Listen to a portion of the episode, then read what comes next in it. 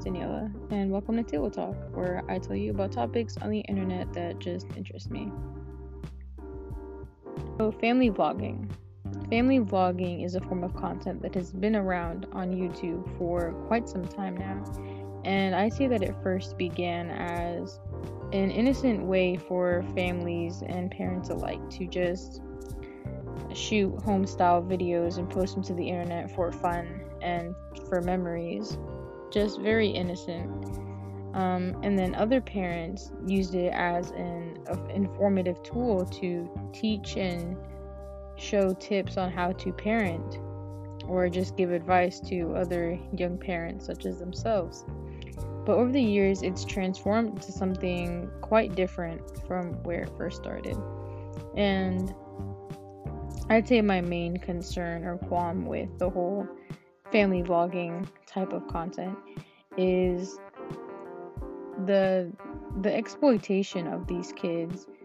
Um, they're exposed to an audience they essentially don't you kids cannot grasp the sense of thousands and millions like this exponential number they don't understand that every single move that they make is being watched. Like kids just can't comp- comprehend that at such a young age that some of these kids are because the kids themselves are the content. Without the kids there is no content. But if they get older and they do not want to continue like recording for their parents, they don't want to be they just don't want to be any part of this family channel anymore, then what?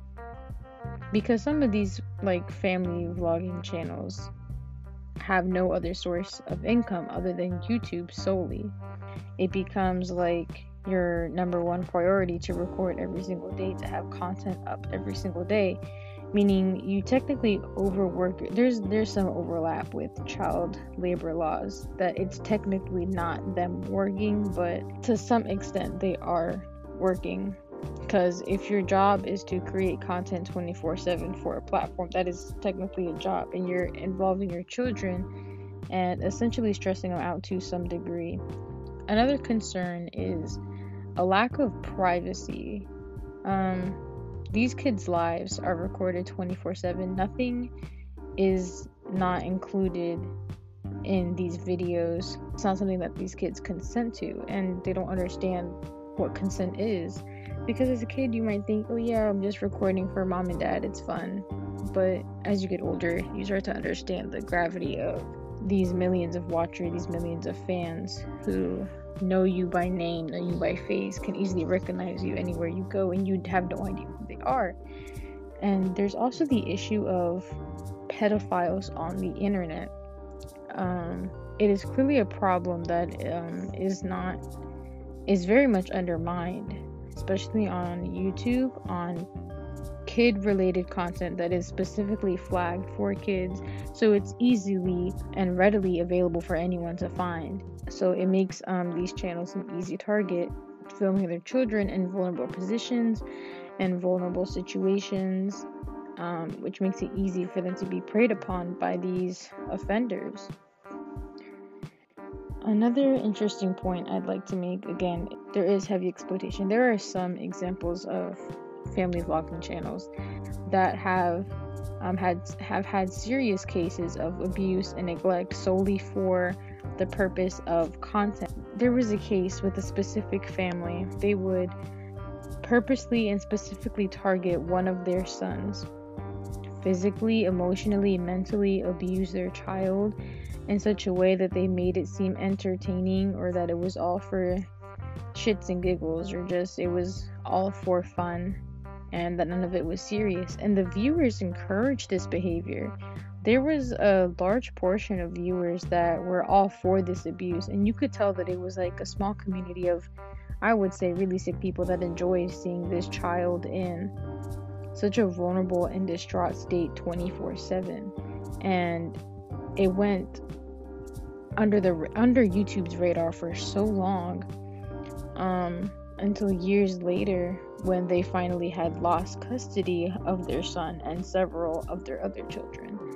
Um, and thank goodness that they were finally able to get out of such a situation. But the fact that it went it, it it went on for so long is so devastating to see that happen and for it to just just be swept the rug so quickly and disregarded as such an isolated issue. And sometimes the camera is all these kids have ever known.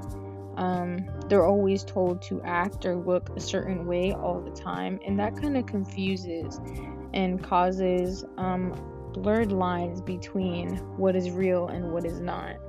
Um, it's a warped sense of reality that these kids have no grasp of. There is no foundation, no line, there's no boundary to what these kids are allowed to feel or think according to their parents. So, um, I think it is pretty problematic and one way that people tend to counteract this negative connotation to family vlogging is that well, there are no reports, there is no research um, that proves that family vlogging is essentially harmful. And they're right, there is no research because this it's it's a current thing that's happening in this era right now. We are growing up with these these kids that we're watching. Um, so we're learning every day as as the content progresses. Fortunately, we don't have enough research to clearly state whether this content is innately harmful or beneficial at all to the development and growth of these kids. We won't know until until 10, 15, maybe even 20 years later. We just won't know. We can only go off of basic psychological facts that we do know, and we can only make an estimate of how much this may or may not affect some of these kids. Um, and not to say that all these families are innately terrible, but there is a pattern of just repeated habits and behaviors and trends that these family vloggers tend to follow that just seems pretty negative to me. And it doesn't always have to be that way. Like, of course, there can be some good family channels um, that make this type of content, but I'd say that the majority has just kind of tainted um, the whole genre as a whole. So it's it's really hard to come back from that, I'd say. And that's a wrap. Um, this has been Table Talk. Thank you so much for listening. Um, I hope you tune in to the next episode.